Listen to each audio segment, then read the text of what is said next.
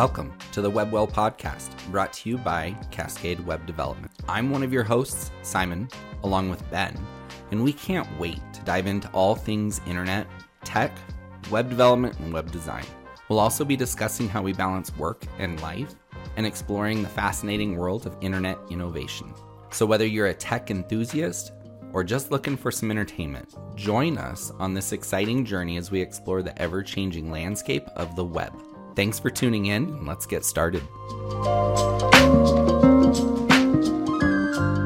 Welcome, everyone, to the WebWell podcast. This is episode two. I'm joined here with Ben. Super excited to have everyone join us uh, as we're feeling like seasoned veterans on this uh, show, right? Being the second time we've done this. Um, but we're really excited. Ben, how you feeling? yeah. Feeling great just... on this end, ready to jump in.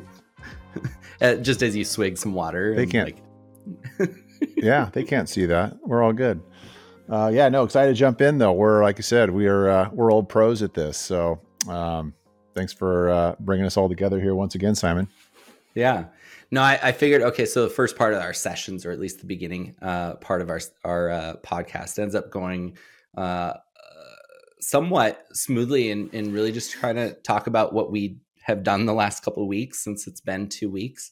Um, and for all the listeners out there, my goal is that I can keep this to a two week uh, interval, so two episodes a month.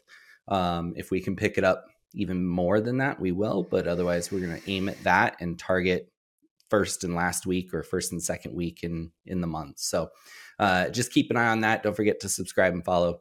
Um, but yeah, so this is the part where we kind of check in to see what we've been doing.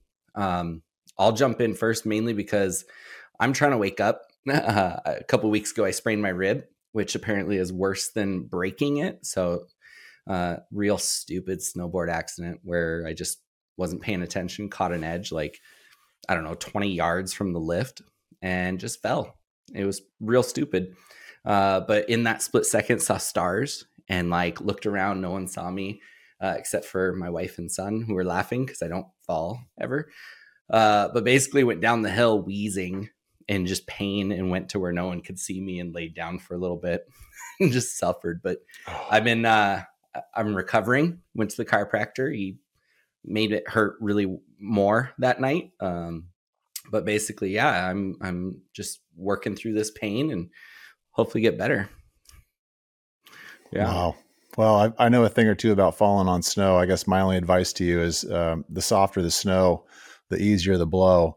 Uh, but I've I've uh, I've done my fair share of falling on the hard stuff, and at one point cracked four ribs and punctured a lung. Uh, didn't get X-rayed for like four days, and uh, fortunately navigated that all right. But uh, yeah, It doesn't hurt yeah. less as we get a little bit older and more fragile. Well, it's funny you mentioned that because uh, for all the listeners that don't know, so every Monday morning at 10, we have a, a team all together kind of meeting on Zoom. And uh, I had mentioned that as a review of my weekend. And, and both you, I remember you saying that, and Stefan were just like, go to the doctor right now. Like, we know people that have like died from it. And I was like, oh man, got me all worried. So I had to call and get my appointment scheduled pretty quick because I was all concerned. And started feeling like new pains, even though they're just in my head, probably. yeah. Uh, so well, Ben, what uh, you went and got checked out, Simon? Yeah, me too. Just to have him tell me there's nothing I can do. Uh, uh, tell me over the last couple weeks, what, what have you been up to, Ben? Well, I think the highlight for me is I just wrapped up season 27 of ski coaching.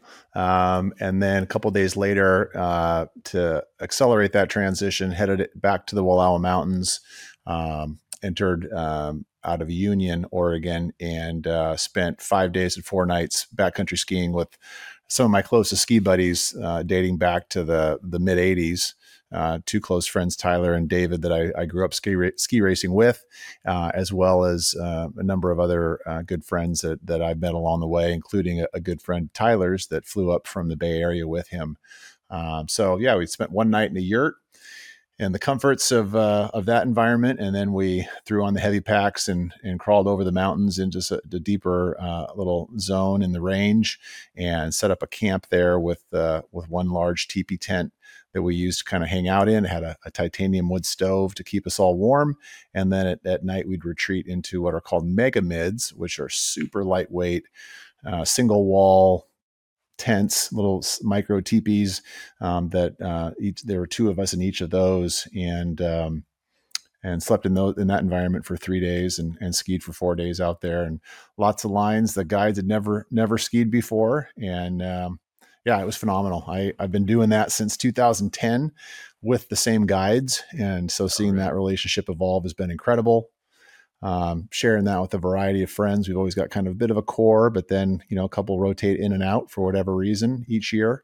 And this year was interesting in that we got a bunch of snow the front end of the week, and so we had to kind of ease into the terrain carefully because there was some snow stability issues, a variety of natural slides, both um, wet loose, wet dry, uh, excuse me, dry loose um, that were were revealed on the mountain. So we couldn't get into some of the upper alpine terrain that we wanted to, um, mm. as well as some sun crust. So we had to kind of sniff out the POW, and they did an amazing job. And we got lots of really good skiing and just time walking in the mountains each day.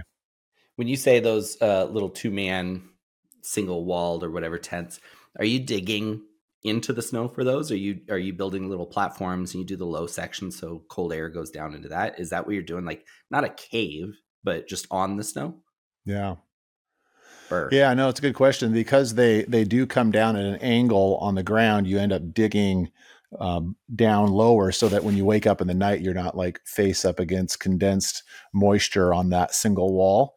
Um, so yeah, we're probably digging down about two feet We've got a little bench on either side, a kind of a central um, a central countertop, if you will, that forms the base that the uh, the pole uh, sticks up from. The single pole. In this case, we just chop down some some dead old trees, but a lot of times you just use a ski pole, extend it out, and then you pull it tight on either end. But the trick is that the the the part you dig down is sort of inside the outer area of the of the mega mid material so that you can then kind of cover up around it. So when this when the wind picks up, it's not blowing in the tent so much, um, but but kind of up and over. Oh, wow. So it's uh, not the most comfortable environment by any stretch, even with a, a, zero degree sleeping bag, an air mattress, and a foam mattress. But um, man, getting into that terrain and not seeing another soul for you know four or five days is pretty special yeah and, and snuggling up with uh with another dude in one of those tents just trying to stay warm. All of this you're carrying right? Like each of you are just carrying a bag your pack like and that's it right? Yeah. Yeah but the good news is is that we just have to carry it from the starting point which in this case was their base camp with the yurt and um, carrying it up and over about 2000 feet of, of vertical feet. And and that's that's not optimal but it's you know it's about four miles and 2000 feet and then we unload all of that weight the sleeping bag the food the fuel and um, and then from there on we're, we're traveling with much lighter packs throughout the day uh, for that those three days. That in, in contrast to when we traversed the range back in 2021 and in that case each day starts by breaking down camp loading it all in your backpack usually 30 to 35 pounds um, moving to the next spot that later that day. And then as the sun sets and it gets really cold really fast, mm-hmm. uh, you're rapidly digging out digging out your your uh, tent spot and then uh, huddling around a fire and trying to stay warm before retreating for the night. So that was a little bit more of a rugged experience, but yeah, it's all pretty magical being out there in the Wallowa Mountain Range. Yeah, it's funny. I've I've done a few trips, uh, a lot of camping over the years, in in a couple different countries and stuff. And one of the things I always notice is it's different than like uh, RV or tent camping, where you're like with supplies and all that, because you'll stay up maybe till ten, maybe eleven, like around the campfire, telling stories, drinking beer or whatever. Uh, but when you're out there and heat starts to just like drop, temps drop, uh, your little fire, you maybe are limited on wood, maybe supplies, and it's not that big. So it's just like, it's the thought that it's warm. Uh, do you find yourself like looking at your clock, your watch when you're in bed? You're like, it's six thirty. Like, screw it, I'm in bed. You know, right? Yeah, yeah, hundred percent. Hundred percent. I was pretty ill equipped in 2021. I'm getting better at this whole winter camping thing, but um, yeah, now we've got better equipment, but learned a lot of tricks. And going to bed early is definitely one of the best ones. That and uh, heating up a, a, a, water and putting that in an Nalgene and sleeping with the hot water uh, mm. along with also like hand warmers, your typical hand warmers, uh, throwing those in your pocket. All those are are really great tricks that uh, sometimes are, are learned the hard way after a couple of really really cold nights out. Yeah, not that this is totally comparable, but I used to uh, like up at Schweitzer where you used to ski as well. Uh, Schweitzer over, over there. Um, I used to sleep in the back of my truck uh, up there, so we'd ski one day sleep in the bed of the truck, which just, you know, had a canopy, right? It's not out air open, but yep. it's cold. Yep. Uh, first, first night I realized my mistake was that I left my, my pants outside of my sleeping bags. When I got up, they were like a brand new pair of Carhartts, you know, when they're like just stiff, right? I couldn't even move my Crisp. pants. So I was like, all right, night two, they went in and at the foot, I just put them in my sleeping bag. They were so much easier to put on yep. and warmer. Uh, yep. Yeah, lesson learned for yeah. sure. nice. Well, let's yeah, uh, that and when you're out there Oh, I was going to say, just closing comment on that is when you're out there moving through the mountains, uh, you have to sleep with your boot liners in your sleeping bag as well. Otherwise, same situation. You wake up and it's just it's just an ice block. And so, um, in this case, we did have the guide tent with, which had the, the stove, so we just hung them high in there and let them dry all night. But yeah, when you're out there, you know, changing changing camp each day, you end up sleeping with that in your tent. So it's yeah, it's not for everybody but it's uh, yeah. pretty pretty magical out there if you can endure some of that. Imagine the smell in that sleeping bag and tents afterwards is is ripe. nice. Yeah. Yeah. I'm well, told. Let's kick off uh let's kick off with today's topic. Um which admittedly is is semi foreign to me. Um everyone that's joining in. Uh, I had to uh, kind of go at it new. Uh, I did a lot of research and, and talked about it uh, with Ben behind the scenes, um, really just because I wanted to learn more. Uh, so this session, uh, just our, our, our disclaimer: we are not financial experts. Uh, we are not your financial advisors. Uh, Simon definitely is not your, uh, who you should go to. Uh, ben is not. However, I think we we both have some unique perspective and experience uh, when it comes to today's topic. Um, most specifically, so uh, most specifically in tech, banking, and what I call the VC mattress. Right, so it's uh, where you put your money uh, under a mattress, which would probably be safer than what recently happened in the news um, with Silicon Valley Bank. So um, why don't we just start off? What what happened? What's kind of the big synopsis recently in the news for for tech banking, Ben? Yeah, so uh, I, like you, um, am not a, a, banking expert. I've uh, we've all been lucky here at Cascade to have Christy running the show from a you know the controller seat over the last 17 years.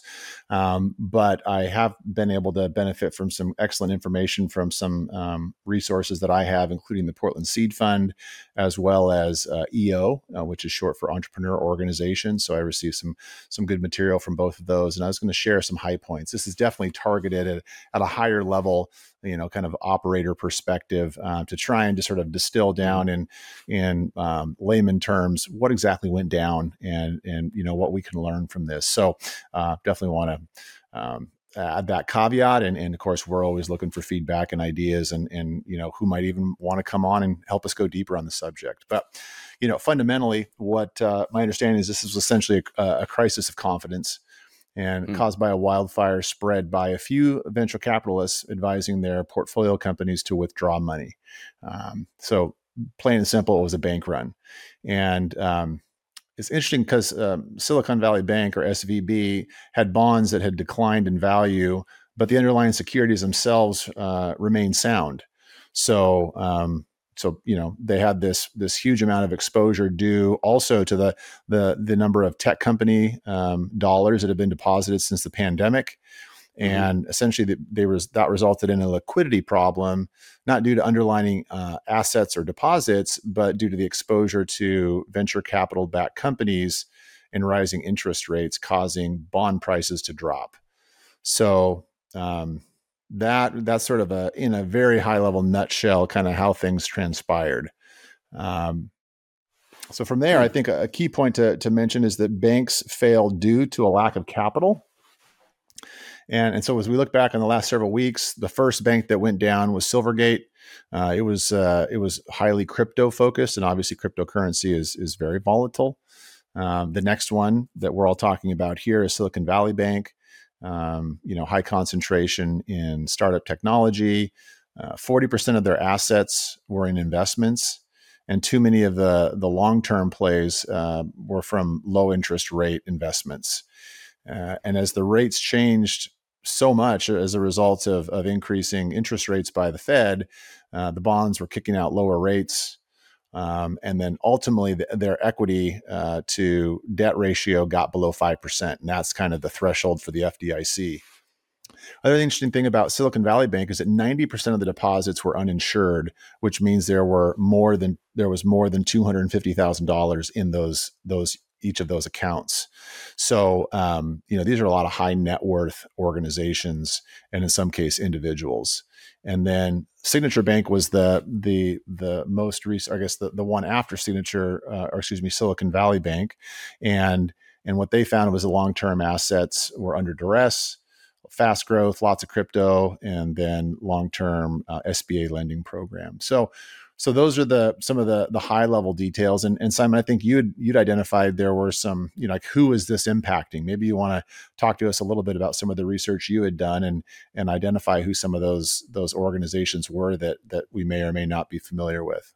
Yeah so one of the things uh, that i noticed ben and really i'm going to answer your question but also when i googled this when i searched it i saw the news reports just out of curiosity, so we're talking about over 90% of, of the bank assets, the, the cash that was in there was over what the FDIC insures, up to uh, $250,000.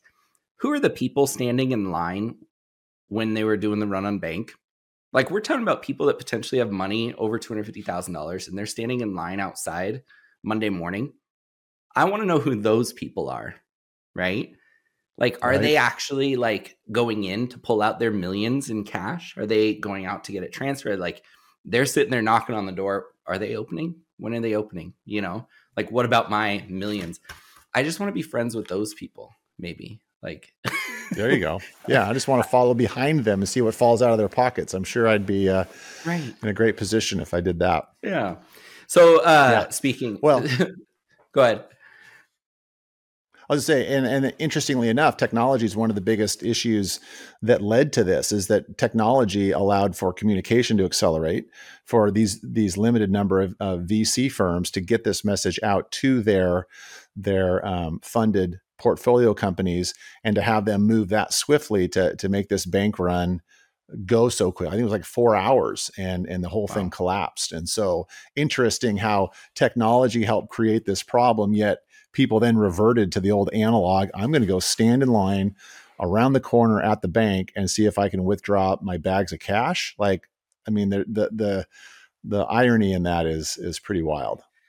Yeah. So again, speaking of companies, so I, I did some search uh, and just figure out which companies were impacted most by this. And when we start talking about these numbers here, it, they're numbers that I just can't fathom fully. Um, so Roku, right? I have a Roku TV in the garage. I think we have one in our camper. Like, um, so apparently the company had a total cash and cash equivalent of approximately 1.9 million as of March 10 this year. Approximately 480 million was held in SVB, right? So 480 million. That's 26% of the company's cash or cash equivalent as of that date. So approximately, uh, let's see, 1.4 billion of the company's cash equivalent was distributed against uh, across multiple financial institutions right? So other organizations roadblocks um, roblox uh, i know my son knows better than i do. Uh, 3 billion in cash and securities balance as of february 28 of this year. Approximately 5% uh, is held in silicon valley bank which was 1 point or excuse me 150 million uh, in there so one of the statements that I keep seeing in here is basically that it's not going to affect day to day. That 150 million dollars gone right now and having to be sorted out doesn't affect their day to day. So big business, right? Um, let's see, we'll go down here. Rocket Lab USA, another one that I that I somehow recognize, approximately 38 million, uh, which is approximately 7.9 percent of the total cash uh, and securities by that company as of December 31st, the end of last year. Um, scrolling down, QuantumScape. Um, let's see, SoFi Tech. Uh, SoFi, that's a big company. I recognize that name. Um, yeah, they they didn't even tell us how much was in there. Actually, no. The company has approximately 40 million dollar lending facility that was provided through Silicon Valley Bank, which is unaffected apparently uh, by the FDIC receivership from that bank. So we're talking about big dollars, obviously, right? Yeah. What about those? Yeah. Under two hundred fifty thousand. Uh, in terms of organizations. Yeah. Uh, I, I, can imagine if I was the CFO and the CEO of, of an organization, you know, that would be um, pretty frightening. Um, uh, uh, assuming that that that under two hundred fifty thousand dollars represented a significant amount of the of the cash for that organization. I mean, this happened, you know, mid month, so a lot of people are trying to make payroll. Uh, they're they're really trying to, um, you know, uh, conduct business with these banks, and then this news comes and and starts to to really have a, a, serious impact on things. So, you know, depending on whether or not they've distributed funds across multiple banks, they may or may not have been in a position to respond to that. And I can imagine that was a pretty excruciating, you know, 48 hours over that weekend before things mm-hmm. started mm-hmm. to clear up. And and it seemed like things got moving pretty well with a lot of, of government assistance come Monday to to help you know address uh, this exposure and, and these challenges. Uh, another thing I've heard for sure is, gosh, two hundred fifty thousand dollars, given the amount of inflation we've seen and how long that threshold has remained flat. It's probably time for that number to, to change and to increase dramatically, um, because gosh, it doesn't take very long as an organization that you're going to need to have more than two hundred fifty thousand dollars safeguarded in a bank um, and not have to worry about a disruption like this, uh, you know, as as you scale. And so, you know, I, I, that, that's a great question, and I think it all depends on how well diversified these organizations were, um, if they were exposed to some of these impacts with with these limited number of mid-sized banks that are are um, are being exposed to this. So, what does this mean for other tech startups that that maybe have money in other banks? What do you think they're doing or did Monday morning, Tuesday morning, um, with all this news? You know, it's a great question. I, imagine they were making phone calls to their banks. Um, they were, you know, probably making certainly trying to get information as much as they could from their own CFOs and other advisors if they were, you know, dealing with other people's money in the way of angel funds or or um, um, venture capital funds. Probably trying to seek counsel from them, but you know, my hunch is they were looking at a couple different avenues. One of uh, is is making sure they're not over leveraged in any one bank, or I shouldn't say leveraged, but invested in any one bank. The other tool that's out there that I learned a little bit about is that there are some of these um, opportunities where you can purchase insurance to cover funds over that two hundred and fifty thousand dollars. So, yeah, the FDIC is going to cover that first quarter million, but beyond that, a lot of banks have these these uh, vehicles that you can, you know, for fairly reasonable amount of money, you can purchase insurance um, that that greater protects your your cash balances. And as with all things, you know, the more you have, the the the easier it is in many cases to get access to that stuff. And so, you know, we've even got um, some relationships with uh, financial providers that um, allow us protection up to a million dollars in an account. You know, mm-hmm. so uh, again, that's FDIC covers that that first 250k, and then um, through fee structures, uh, whether they're they're obvious or not, um, mm-hmm. you know, there's additional coverage above and beyond that, so you can feel more comfortable. Uh, but I think it does highlight that it's one more thing that organizations need to really be keenly aware of that perhaps they you know, had this growing, you know, amount of confidence over the last, you know, decade and a half that, oh, you know, that's not going to be a problem. Uh, uh, and and in many cases, I think it might help too if I were to jump through and kind of talk about the the why behind this, sort of how did this happen, and and was this, you know, at all tied to what we saw with the the Great Recession, um, mm-hmm. you know, in the late aughts. Um, and so that that was some eye opening experience I'd love to share here as well. Yeah, for sure. Um, so Yeah. So jumping in on that, I, I, think this a lot of this we can date back to the PPP stimulus. So essentially, what happened with PPP is it was the it was the equivalent of applying gas, you know, gas to the, the the economy, right? So assets grew dramatically as as the federal government infused a bunch of cash into the system to organizations, uh, as well as to individuals. And um, so the problems weren't credit based, but they were long term asset related uh, which constrains institutions. So here mm we are bumping along in 2020. We have this this big scare. A lot of things get shut down, delayed, stalled. The government's like, we're going to throw a lot of money in here to keep the economy running, and and that was great. But um, you know, then all of a sudden we see in the last year a whole bunch of inflation, and that's one of these few tools the Fed has to address this inflation um, uh, issue that that surfaced as a result of all of that uh, accelerated economic activity. And so inflation is intended to lower production, um, increase the the um, the cost of money of borrowing, and we've seen that. In fact, the the Fed's raised rates again today a quarter point, and and that's I just read an interesting article about that where they were saying basically it's this balance between managing against inflation, which still is creeping up, but also not trying to destabilize the banking industry further than it already is. Um, but you know, when you when you do uh, increase those rates, that's the equivalent of slamming on the brakes for the economy.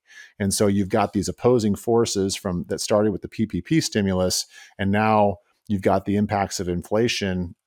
All of this accelerated again by technology, and uh, and we're seeing that you know some some banks that had exposure that they couldn't manage against uh, are failing and and it's interesting because these these issues uh, you know back in the great recession they were they were um, issues with uh, credit risk right?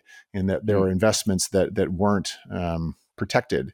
And in this case it's not about credit risk uh, because a lot of these issues were were the result of, of these government backed government backed bonds that you know had these interest rates that are, are now being impacted by inflation. So it's a matter of timing with interest rate chart uh, changes. It's not a, an issue of, of credit risk. So it's just this new uh, soup of problems and and some new issues that banks are having to manage against and, and therefore their customers. So this really does affect um, access to money as well as what I'm hearing, right?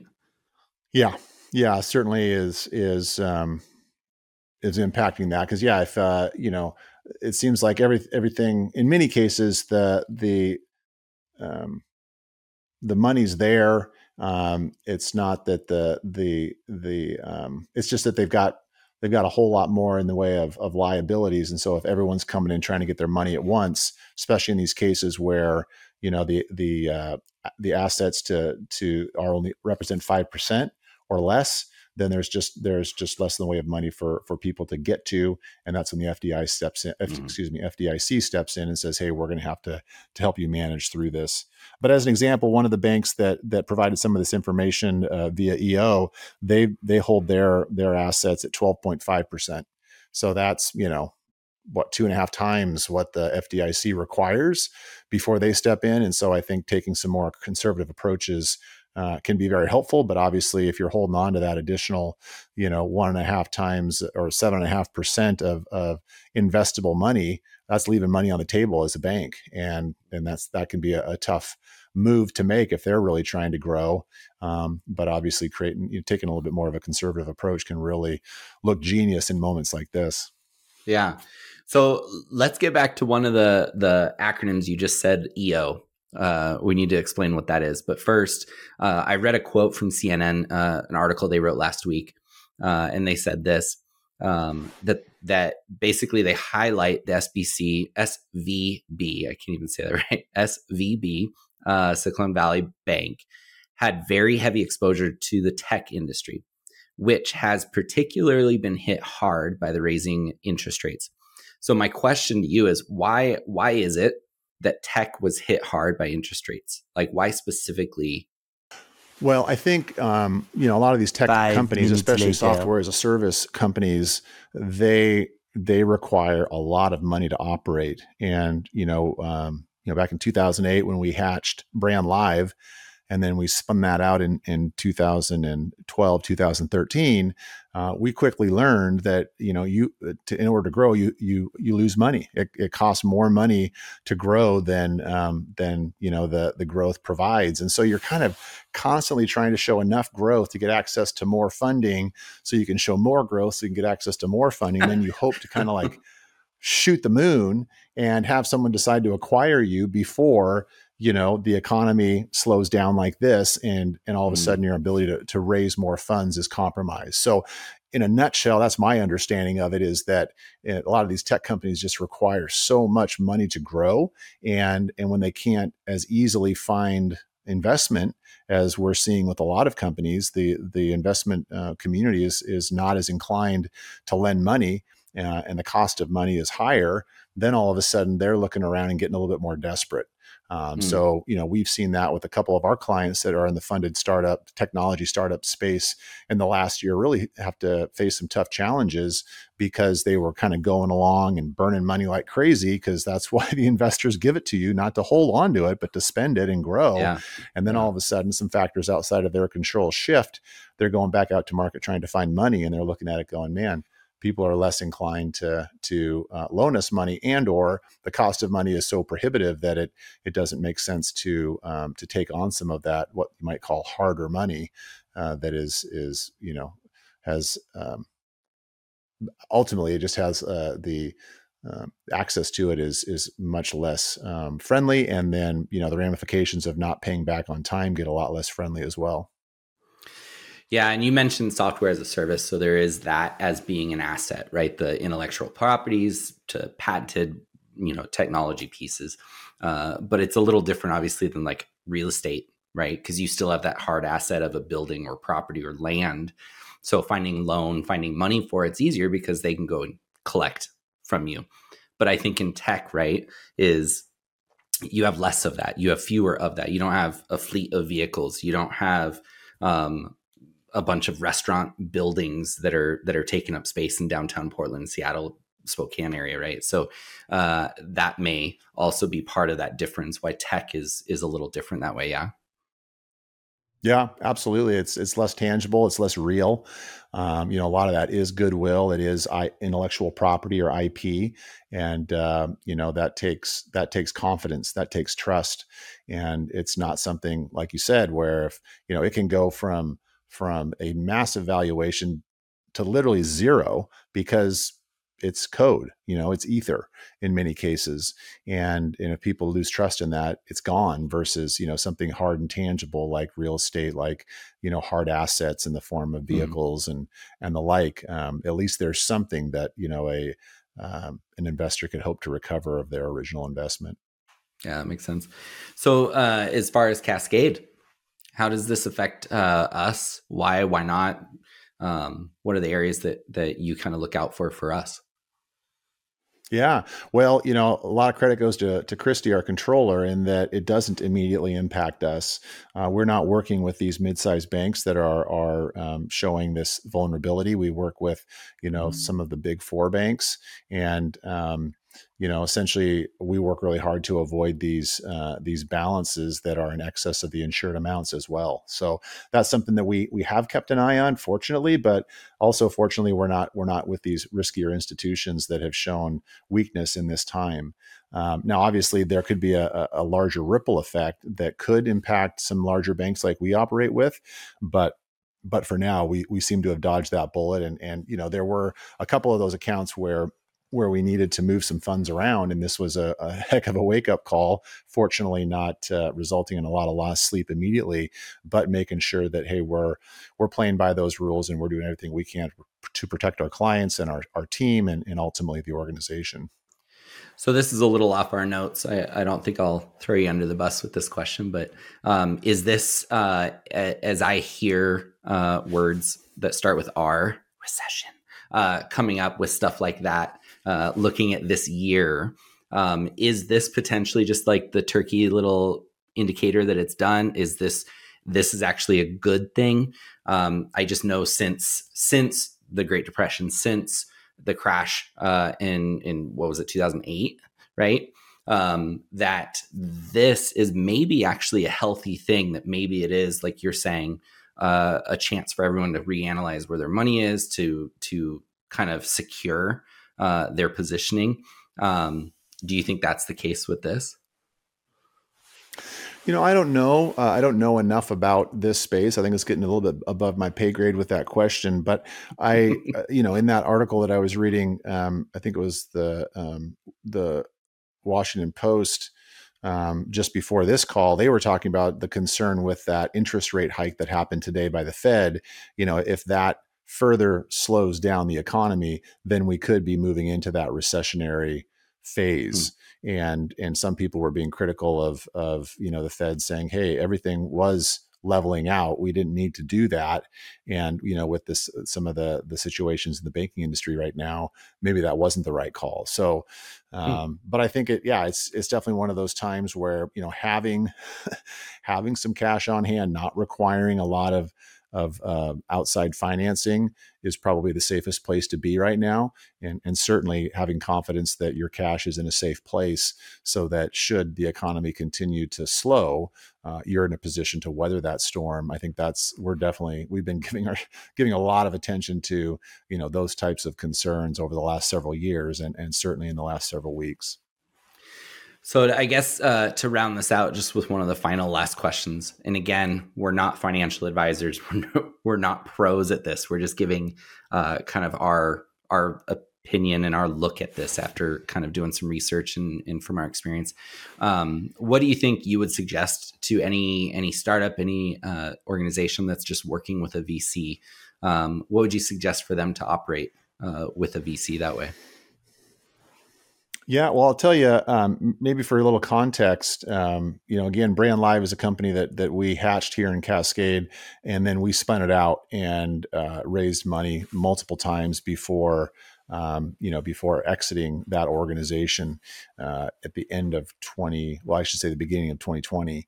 Um, and and what we learned through that is that oftentimes these venture capital funds, uh, these these investment funds and, and angel you know angel funds, they all have partnerships with these banks, and those banks work really hard to uh, to be appealing to the fund and, and all of the um, you know all of the the portfolio companies within them, and so we received a fair amount of pressure when we were going through that kind of uh, program and system with these these um, VC funds and and and and capital funds.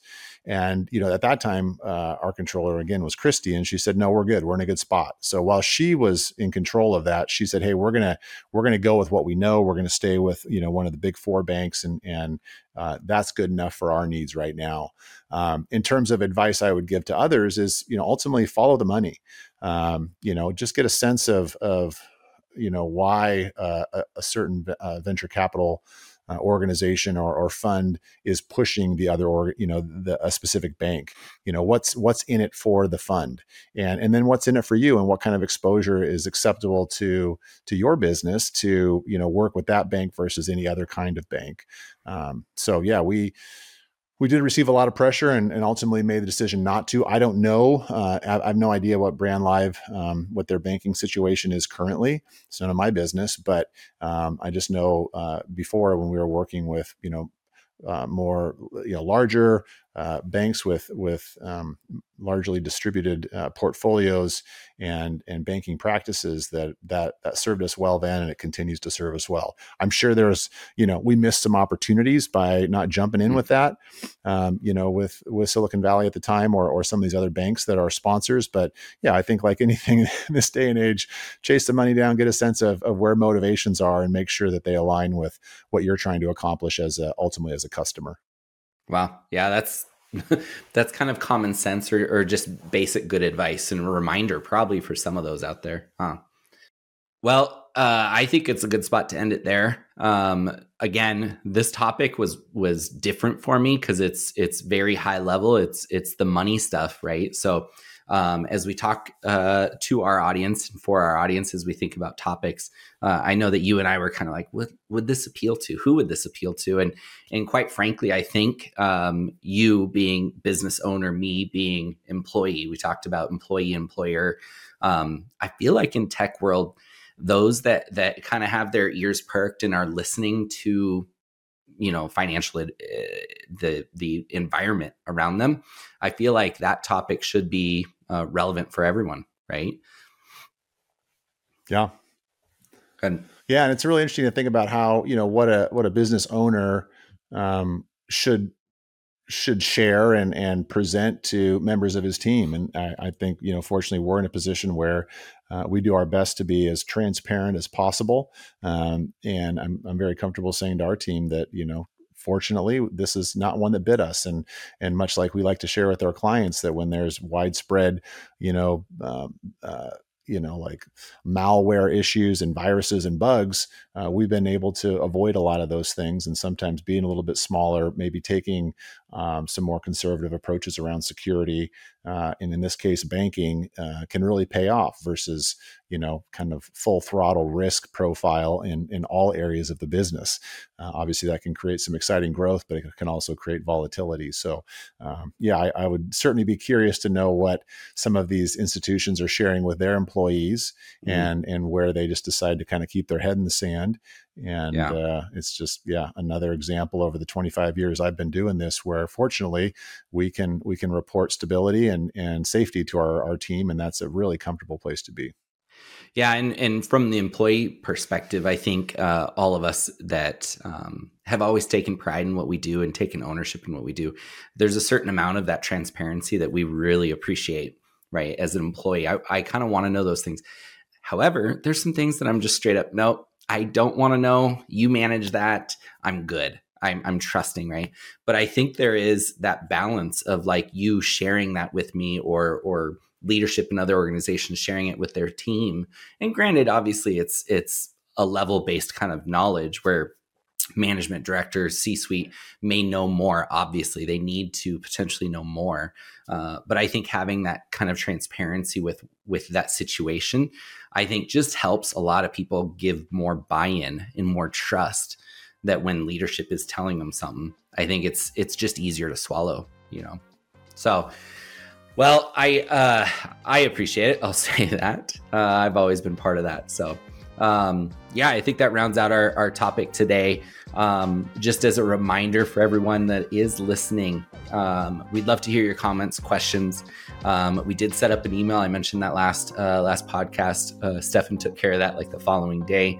So email questions, comments, anything you want us to uh, to highlight, or or if you even want to be on the show with us, um, email us at webwell at cascadewebdev.com. So again, that's webwell at cascadewebdev.com. Uh, and don't forget to give us a follow um, and a like and, and all those things that people say at the end of podcasts. So uh, definitely appreciate all you listeners.